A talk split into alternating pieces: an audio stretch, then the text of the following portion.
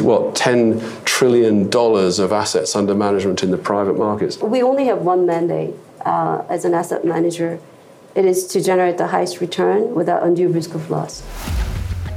Hey, hey, you're tuning in to Billion Dollar Moves, and this is part of a bonus series. Quick takes from some of my conversations from the annual meeting of the World Economic Forum at Davos for you as you build 2023 as the important decision maker and leader that you are. It features my quick thoughts, a discussion, snippets of a panel that moved me, and if you're intrigued, there are fuller recordings either on my YouTube channel or other sources which will be listed in the show notes. Now, the cliff notes on Davos. Every January, a highly curated selection of invitees from global business, government, civil society, media, and academia converge on the Swiss town to attend sessions designed to spark productive discussions around the most pressing issues of the day, and ultimately drive impact and action. Now, many people question whether the 53rd meeting would still hold relevance in a post-pandemic world given criticism of the Davos man. And as perhaps a biased first-timer, my answer is an undoubted yes. I can now confirm Davos remains an event full of paradoxes. A modest ski town near Zurich, Switzerland that otherwise is unassuming, both the richest and the most powerful. And yes, the juxtaposition is uncanny of perhaps the most climate enthusiasts in a week, and yet criticism of private jets by billionaires and politicians taking up more carbon footprint than it should. But Davos isn't just about the keynotes. The meeting is also famous for the networking and deal-making that goes on in the corridors, side rooms, hotel suites, and Barry's piano bar of this alpine town. As one of the white badges as a young global leader of WEF, I soaked in the opportunity to learn and unlearn, contribute, and yes, chat with many a Davos man. So you're getting my inside look. Now let's get started. The excitement on private equity, despite what's weighing very heavily on our shoulders, right? It is... The recession is already here. We're in the middle of a huge generational shift, the largest wealth transfer of our lifetimes into baby boomer wives who are inheriting and earning their potential, and as well the next generation that are very focused on aligning profit and purpose. But can this truly be done? So to start off here, the framing of this conversation is going to be macro, micro. We'll look at not just the good stuff, but I like to go into the good, bad, and ugly. So we'll also talk about the mistakes so that you all as private investors can move forward and learn from what the veterans here have learned from their portfolio that has done well over the years. So to start off, let me turn to Rob Lucas on CVC, and tell us a little bit on what you're seeing. You know, 133 billion, you've been in the business for decades now. What is your macro perspective? Well, I think it's very, very interesting being here in Davos, actually, and just picking up the sense and the feel, which is rather more positive than I had imagined it might be in actual fact. It's quite interesting. Vindy and I were just talking before we came in here about the sort of our respective portfolios. And sitting in May of last year, I think there was a lot of concern about exactly how the macro would play through and how that would impact, particularly coming into the Q3, Q4 of 2022. And I have to say the portfolio held up surprisingly well, and so now we're starting to look really towards Q1, Q2 to really see whether that is retained. But sitting here today, certainly based on what we see within the CVC portfolio specifically, encouraging. Yeah, and tell us a little bit, I mean, to give the flavor of, you know, what sort of work have you been focused on? What does your portfolio construction look like? You know, how heavily weighted are you in the publics and so on and so forth, if you can speak about that? Sure. Well, we have been anticipating a correction for about the last 5 years now. And so we've shifted our portfolio over that last 5 years quite materially, much more towards healthcare, education. We're very big in sport. These types of very resilient sectors that are seeing growth, but also have innate resilience to them. And I think what we're seeing within the performance of the businesses at the moment is how that is playing through. And when I say we've been sort of trying to factor in downturns into the base cases of our forecasts, we've been imposing quite a severe recession, not as a sensitivity, but actually how will these businesses perform? How will we be able to achieve the returns for our LPs if this correction occurs? And the reason we were assuming that was because we just felt that we weren't sure how it was going to arise, what was going to trigger it, but we were pretty certain that during the course of the holding period of those investments, something was going to occur that was going to create this sort of volatility and uncertainty. And Amir, as for you, you know, representing the pensioners with EPF in Malaysia, you've taken a creative approach as well with launching SME that's Sharia compliant. Can you tell us a little bit more about that and how that fits into what you're seeing in the macro perspective?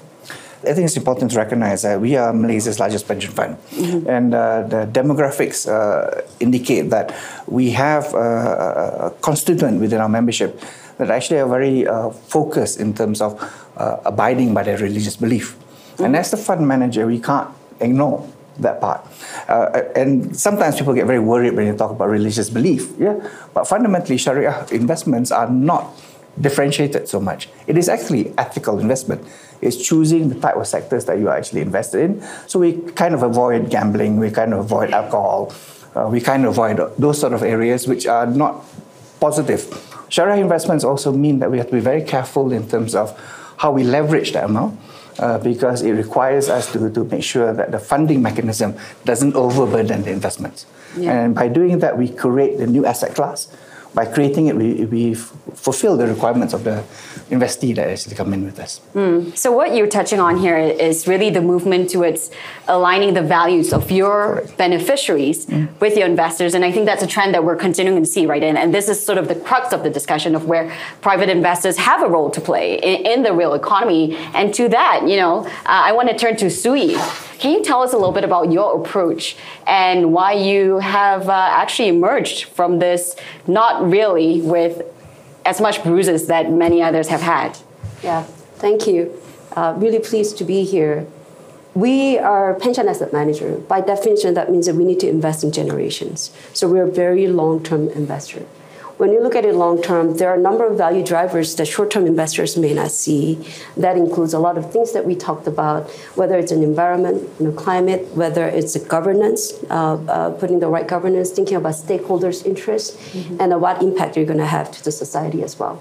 We take all of those very seriously. We set up a responsible investing group actually back in 2008 and had our first report published 2008. I don't think anybody actually saw it, including ourselves internally, a lot of them. But now everybody understands the importance of those, and that we do practice that internally to be able to make that happen.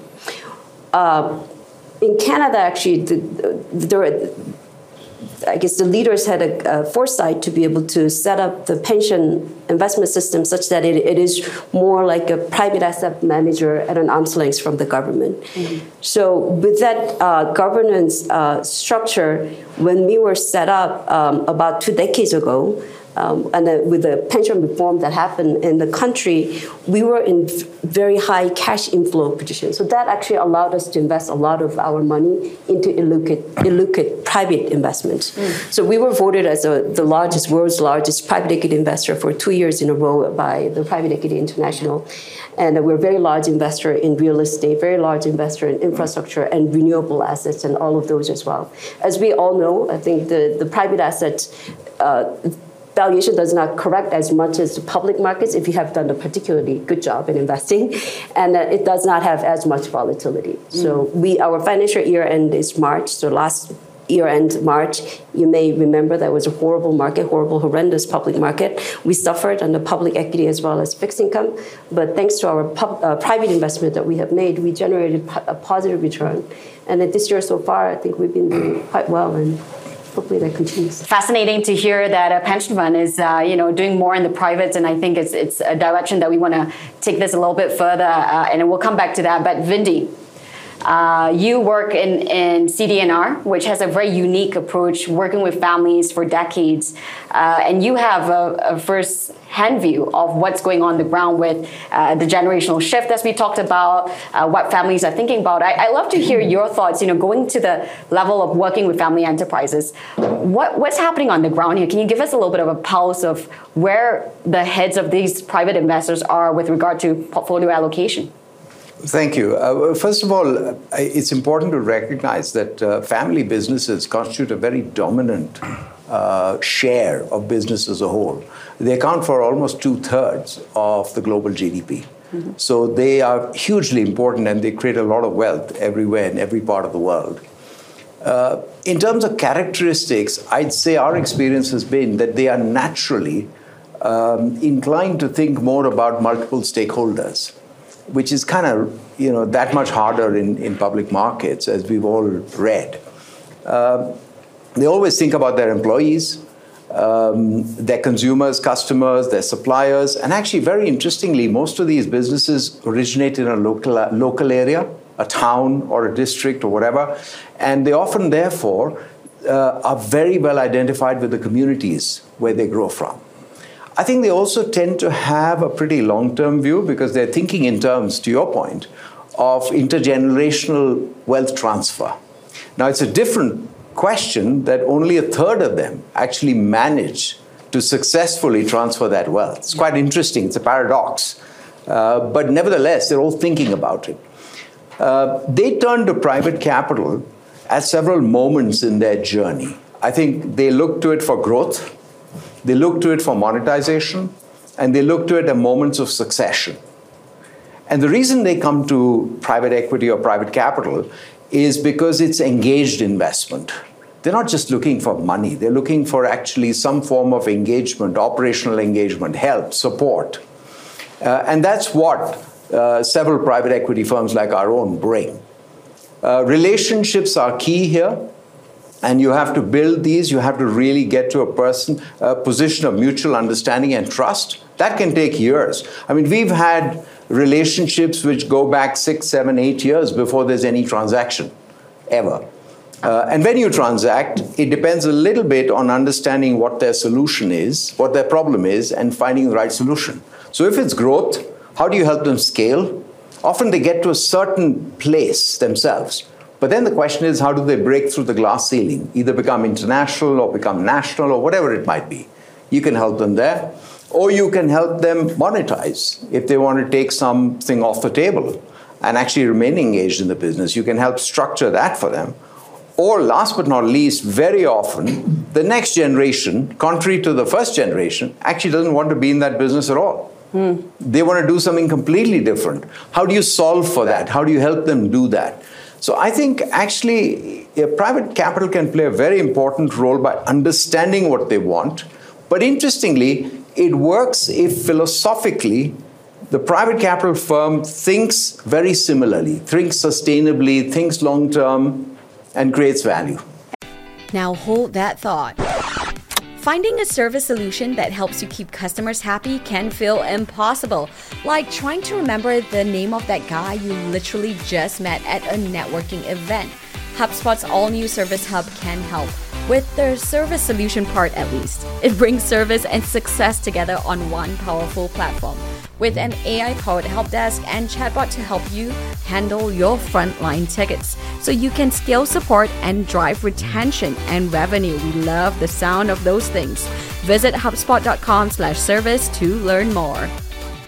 And I mean, this tensions that exist between generations is not unheard of, right? And I think I was reading a report where there's a huge percentage where they've not actually planned it as well. So although we talk about the shift, at least in the US, we talk about $84 trillion in the next 20 years between baby boomers to millennial children. The inheritance plan has not been fully baked and thought through in a way that I guess would be ideal. When you think about the trends that you're seeing, and I'm leading up to essentially what you talked about, values, right? Values alignment between the generations and how it's private capital is a way to create that change. Can you give us an example of how a family you've worked with or a client that you've worked with has been able to do this at a scale that is meaningful globally? Well, look, there was a retail business that had got to a certain scale on their own. And we'd been speaking with them, and they had a certain ambition. They wanted to grow beyond that. They wanted to grow internationally. And they recognized, they were smart enough to recognize that they needed the active engagement of people who might have actually done this sort of thing before. And our firm has a number of people like that. We have a number of operational partners and advisors who've lived that life. And therefore, that was the marriage that came together. They also wanted to take some risk off the table, mm-hmm. and therefore they wanted to sell a pretty chunky stake. In that case, they sold a majority stake. But their objective was to institutionalize, to professionalize and institutionalize the company so that it would be therefore sustainably for a long period of time with their values. They wanted a period of time where the family was in control, they managed the business, and eventually they would pass on to professional management just like any other company. And that's exactly what happened over a period of 5 or 6, 7 years. Now, the interesting thing there is that I think the family has been able to both monetize their own wealth, create a company that hopefully should stand the test of time because it's founded on very fundamental values. And of course, the private equity firm has also benefited from it. And so have our investors. Right. I would totally endorse what Vindy is saying there. Just another example would be Breitling. So that's a Swiss family business. It was the final Swiss family business. And they were actually looking to sell the business. They felt that they were at that point and hadn't really considered private capital. And it was only when we started talking, and it was all the same things that Vindy was saying, you know, a recognition that actually there are an increasing number of long-term, highly responsible investors and owners within the private equity community. That is what it's based on, but that's not always the way it is. And I think that therefore getting that message across, that in terms of being able to effect this transition, in terms of being able to really help a business adapt and change, and whether that is to the different markets, the macroeconomic, or indeed as we're moving on to here, to all the challenges and requirements of ESG within and the environment and the climate. You know, these are big things which actually we can be in we have huge resources to bring to bear. Yeah, and Rob, you gave me an excellent prompt there. Creating sustainable value. We see this on every prospectus these days. And of course, is also the mantra of CVC. And yet, with ESG being, you know, the buzzword these days, talk to us a little bit about some of your mistakes in actually trying to integrate ESG as the standard and the norm. Thanks, Sarah. Well, I think one of the most important things to recognize here is that we've been doing this for a very, very long time. And the reason we've been doing it is because of partners such as CPP, but for all of us who have been in the industry for a long time, the public pension plans have been huge supporters and huge providers of our capital. The whole question of ESG has been right at the top of their agenda for many, many years indeed. So this isn't new. And to come to your point, I mean, we've all been feeling our way, trying to adapt to this huge requirement within the world. So this is for us 20, 25 years, something of that sort, where we've been factoring this. So yes, we've certainly made a lot of mistakes over those times. How would I summarize those? Probably in terms of being very clear about objectives, being very clear about the way at which it integrates into the business. It's so easy, and we and I'm sure everyone else in the early days were victims of feeling that this taking the shape of sort of box ticking. And we've had to work incredibly hard to move the whole question of ESG and sustainability away from that to something that's a really deeply held belief within our business. And so keeping it very, very simple is another thing. I think there's a tendency, and we've been guilty of this, to overcomplicate. And so we now have four central pillars that we work to, all of our portfolio companies.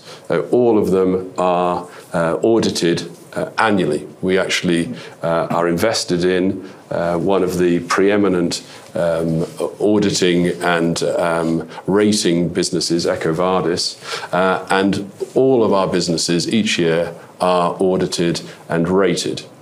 We then have a KPI plan. We have 50-point KPI that for each of our portfolio companies. They all work to this. Each of our portfolio companies produce a sustainability report every year. And we are then working very, very carefully, because we believe very strongly that this is also about evidence. Tangible evidence. Words are very, very cheap. And there are lots of words that are spouted, I'm spouting now, but are spouted around the subject. So hard evidence. So we are really trying to, we've signed up as CVC to science-based targets, and we are on a progression of getting all of our portfolio companies to sign up to science-based targets as well. So they're the lessons that we've really, really learned, Sarah, mainly through mistakes in the past. Again, the concept is easy to get head around, but in practice, it's not easy at all. So, for example, if we are looking at an investment which does not have the best current positioning from an ESG perspective, what do Vindy or I or other of the leading firms do? Do we walk away from that as a potential investment, or do we say, no, we believe we can really make positive change within that business, and we are going to do it? I happen to believe that the latter is the way that we should go. We should not be afraid to invest in and then really set about creating change within business. Because I just think, with what, $10 trillion of assets under management in the private markets, the ability to take a very long-term perspective and the ability to bring immense resources, operational resources to bear, we have not just a responsibility, but we have the ability to make great change, and that's what we should be doing. Yeah, so I love that. So essentially, not making a ticking a box exercise, but actually also working with companies that may not already have these best practices to create that change. And, I think you're singing to my song here, you're singing to my choir of the role of LPs, right? If LPs demand this of the GPs, this is where the change happens. And for that, I want to turn to Suyi. Stakeholder capitalism is another buzzword, right? You represent the people, essentially, and their retirement plans, which is a huge responsibility. And you've just said, you're in the private markets, but you're taking a long-term approach. And yet, we've not even touched on climate, the decarbonization imperative. How are you thinking about all these demands from your stakeholders and matching that with how you're designing your portfolio moving forward? So we only have one mandate as an asset manager. It is to generate the highest return without undue risk of loss. So which is generating highest return per risk that we're taking. So with that in mind, we would focus on the areas that we believe that there's long-term value creation and value differences. So you're talking about the climate. So climate could make it or break in many of the companies.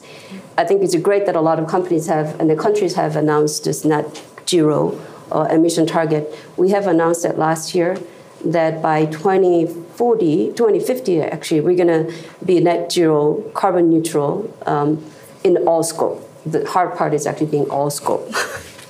And what are we doing about it? So we actually, this year by March, so in 2 months, we're going to be carbon neutral for our operations. And we have announced that we're going to make $130 billion, so almost $100 billion of investments in green and transition assets. I mentioned just now that we're one of the largest investors in renewable. We're big in investing in climate technologies as well and green technologies. We are engaging with the companies very closely to help them develop the transition plans. And then while you're doing so, you'll be surprised how much opportunities you can find. For example, we invested in one of the largest shopping malls in the UK, Trafford. And then we were helping the management actually to start measuring baseline carbon emission. A lot of you probably know that even that task alone right now is not an easy task. So in the process of doing so, we actually work with the management team to identify 60% of emission reduction opportunities in an economic way. By that, what I mean is like ROI positive way. So I mean, it's a combination of a lot of things, like light bulbs, to the installations, to the paint, and all the other things. But if these are possible, it's a value-generating ROI positive. For the public market investments, we actually use our voting rights to make sure that companies develop this transition plan. Mm. We have internal proxy voting guideline that if the companies does not have the climate-related investment strategy that meets our criteria, we vote down the reappointment of the board members.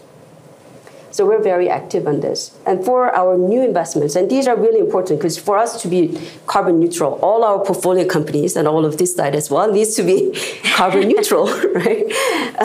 So for our new investment, we have this climate assessment security selection framework we developed internally, which is completely integrated with our investment process.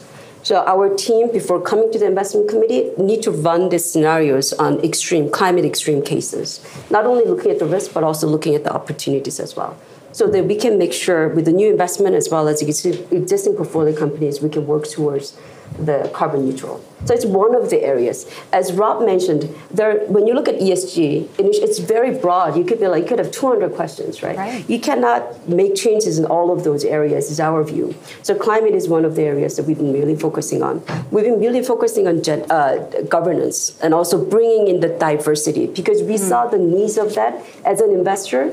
Ability to bring the diverse views really help you making the better investment decisions. So we have done a lot of research, and there's a lot of other researchers out there in the market as well that connects to the better investment returns and company performance when you have diverse views around the table.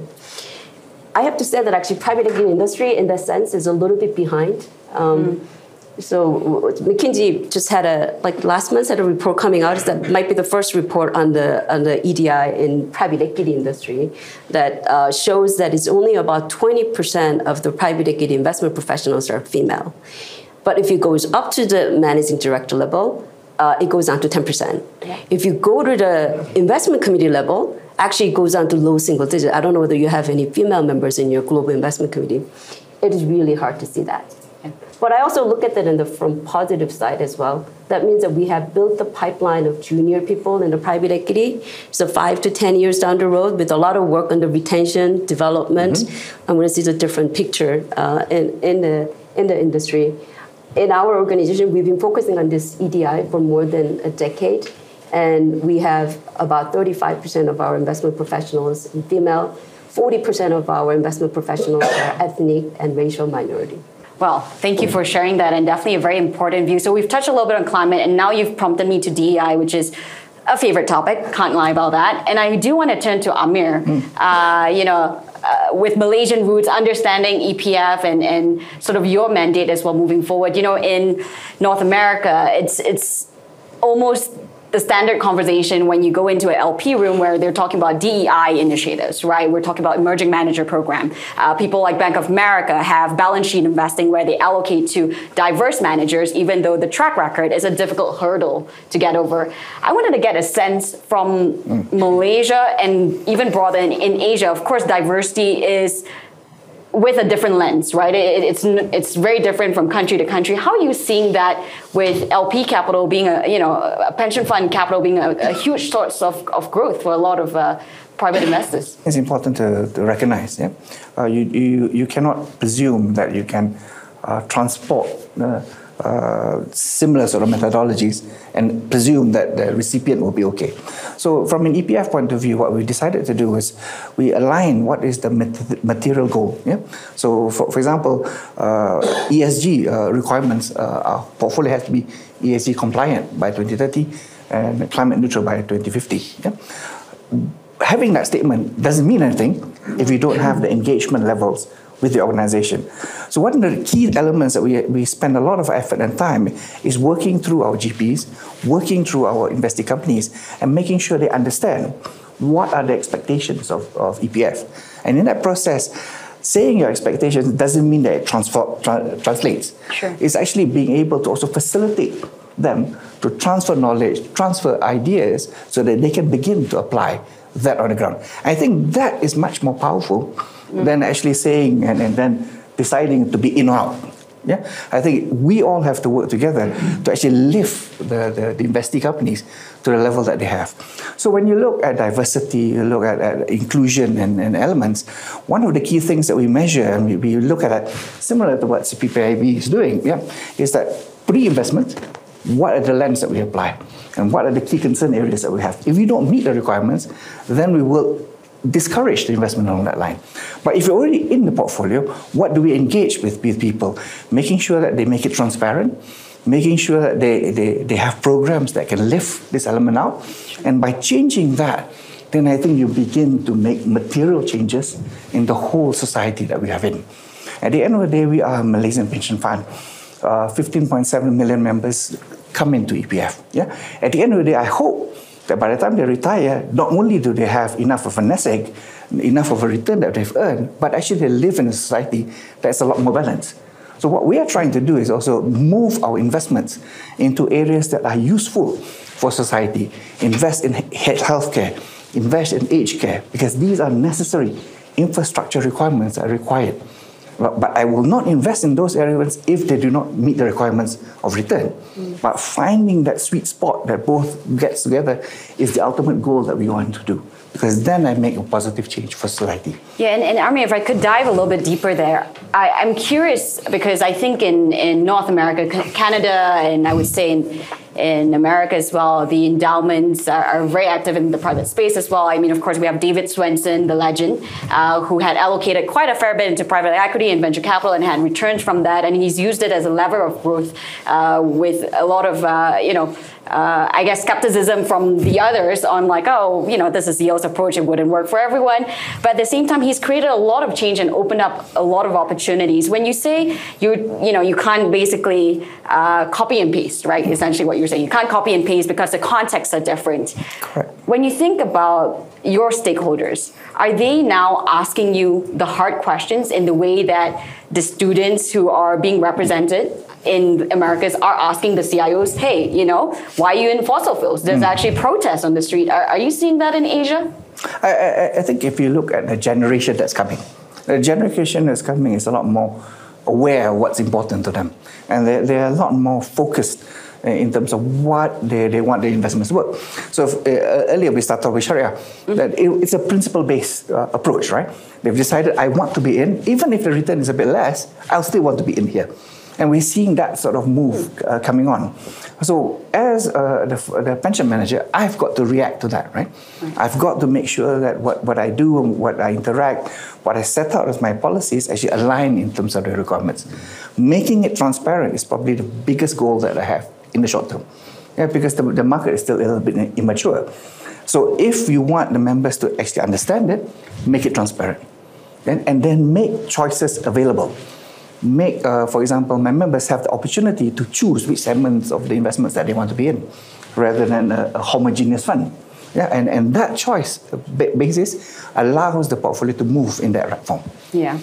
So I love what you're saying here with regard to reacting to the market, right? But one of the key things that we're also sort of aiming at here is the role of all of you as the check writers and the influences of the check writers to direct that change. And Vindy, I want to get a sense from you with regard to DEI, the impact that you're seeking to create with CDNR.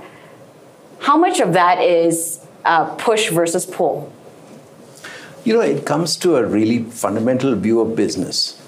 And I think many of us who've been around for a long time in business, I mean, I grew up in Unilever, where you basically believe that if you did the right thing by your consumer, mm-hmm. you took care of your employees, they were the best, the most diverse, the most creative, you looked after them, you had partnerships with your suppliers, you looked after the communities where your factories were and where your installations were, you know what? You would win market share and you would create value. That's a very simple model of business, which many of the people in my firm, for example, believe, because we're a very industrial firm. We have 40 operating partners and advisors who come from the names that you'll all recognize. So that's the ethos in the business, in the firm. Now, when you think about that, to be honest, I sometimes read this word impact investing and actually begin to question, well, what does that mean? If you have an impact fund, what does it say about the rest of your funds? That they don't have impact? So actually, we have chosen a slightly different model, which is to have impact in anything that we do. Private equity has a lot of reach, and Rob talked about this. Think about that. It turns over every 5 years. In 15 years, you could touch a third of the world's economy. So you have huge reach and therefore potential for impact, provided you actually do it wherever you can and everywhere you can. So our view is a little bit, look, we will improve and impact everything that we invest in. Now hold that thought. Talking Too Loud, hosted by Chris Savage, is brought to you by the HubSpot Podcast Network, the audio destination for business professionals.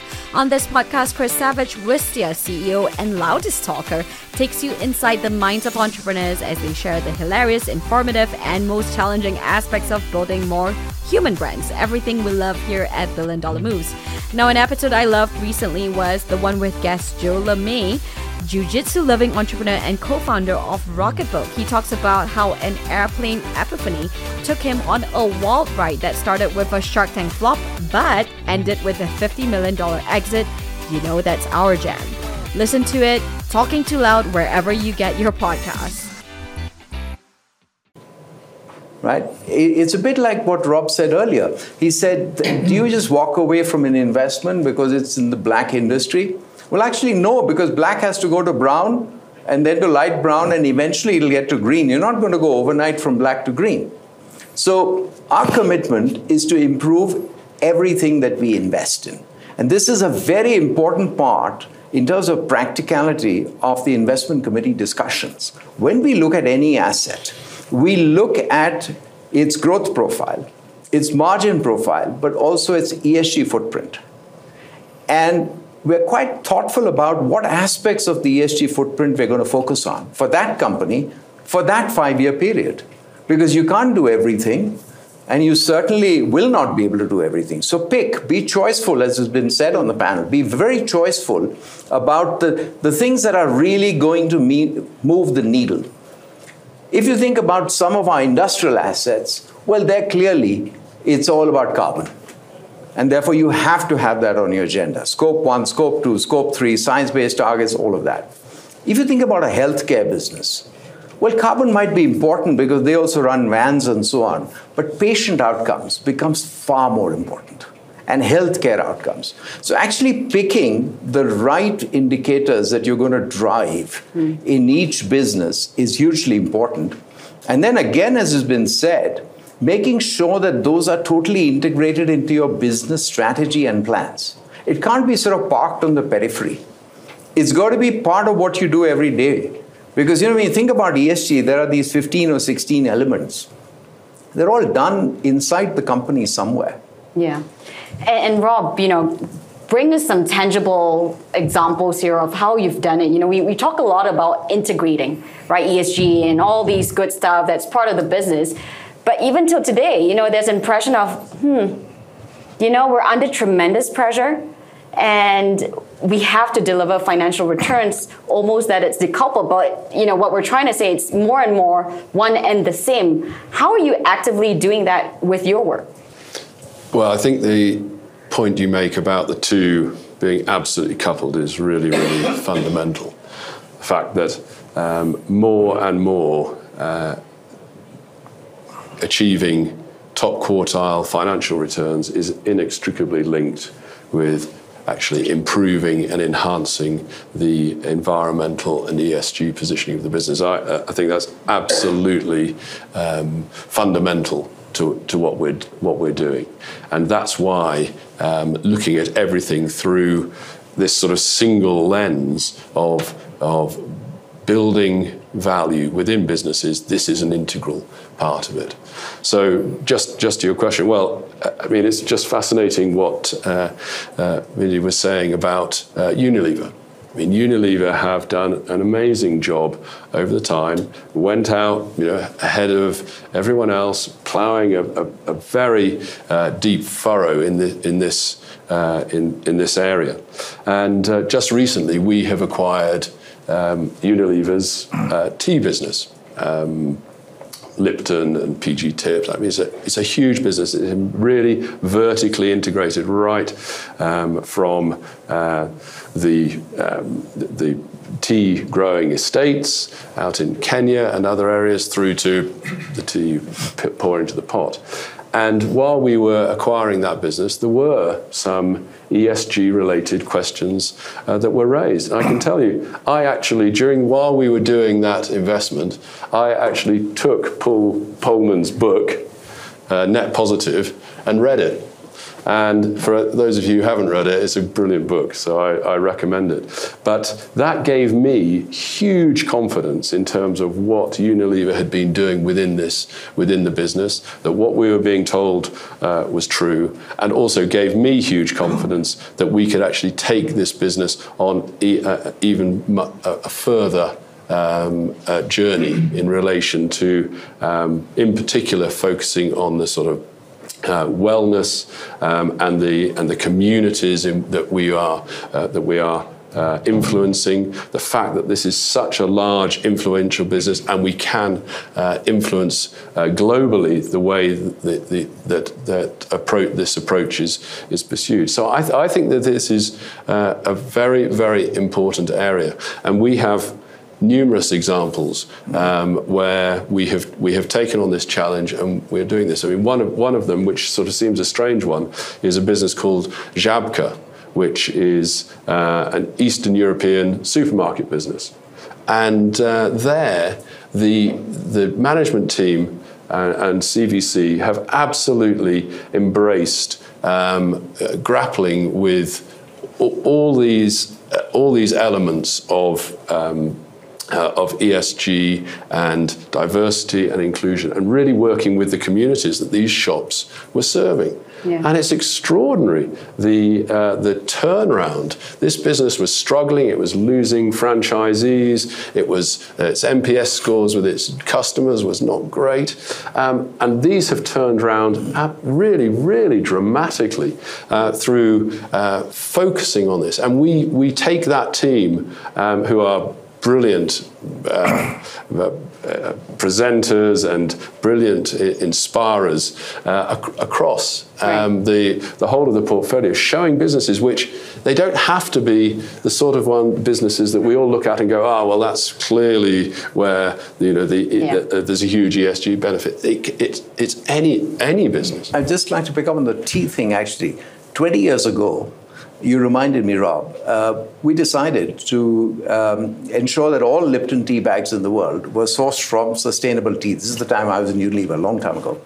We didn't know how to do it, but it was just a commitment we made.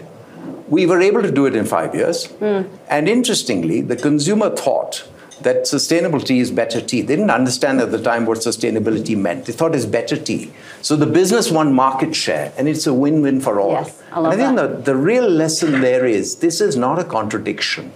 If you do it right, environment is all about doing more with less. And that's excellent in actually, giving us a picture of the impact that you can make with. And tea, I think we can all relate to that, right? And private equity being literally in every part of our lives has that tremendous power. And as we wrap up here, I want to do a quick fire round with each panelist, starting with Suyi. To the GPs in the room, I'm sure there are many here that are tuning in. What is your advice to them as they think about the power that they have with their check? Suyi? I think the ground, when we talked about that, meeting the the profit and then purpose is growing. So I would really encourage all the investors to look at that ground or helping that ground to grow for all of us. Mm. Amir? I think there are lots of ways that you can do and earn financial returns. But at the end of the day, we all live in a connected world. There are consequences of what we do. And what we want to do is actually prosper and get everybody up the value chain. Mm-hmm. So again, linking that to that purpose is fundamental to everything. So I would like the GPs to be a lot more thoughtful in how they invest. Rob and Vindy, short answers. I would say recognizing that we are in a very privileged position to be able to influence the future of the world in this respect. We have long time frames that we can operate to. We have incredibly supportive backers and supporters and partners in terms of the LPs, and we have immense resources, and we need to bring those to bear. Improve every asset we invest in sustainably. That'll create value for everybody. Yes. And with that, you know, we talked, this was a short session and we tried to cover a lot of ground with the power that private equity and all of you private investors have, but not to make it a tick boxing approach, to work with companies, not to say, no, you don't make the cut, but to actually work and create value and bring them forward in the journey. And to really take the power of your check and the role that we have, really the fact that we're all in privileged positions, we need to challenge our systems of belief, our systems and structures that we're holding in place that hold others back, and what we can do from voting, downvoting, as Suyi has said, to be more choiceful in the choices that you make that actually will move the needle. And I ask and I urge all of you here today to consider that as we celebrate the snow in Davos. Among the elites and the powerful comes a lot of responsibility. And I urge all of you today to walk away with that inspiration that this can be done, and that you have LPs who are patient capital to drive this forward. Thank you very much. And thanks so much for tuning in this week. You can subscribe wherever you get your podcasts and follow our socials on Sarah Chen Global to get the latest on the show. It would really help me out too if you enjoyed this to rate and review our show on Apple Podcasts and share your favorite episodes with a friend. I'm Sarah Chen Spellings, and you've been listening to Billion Dollar Moves.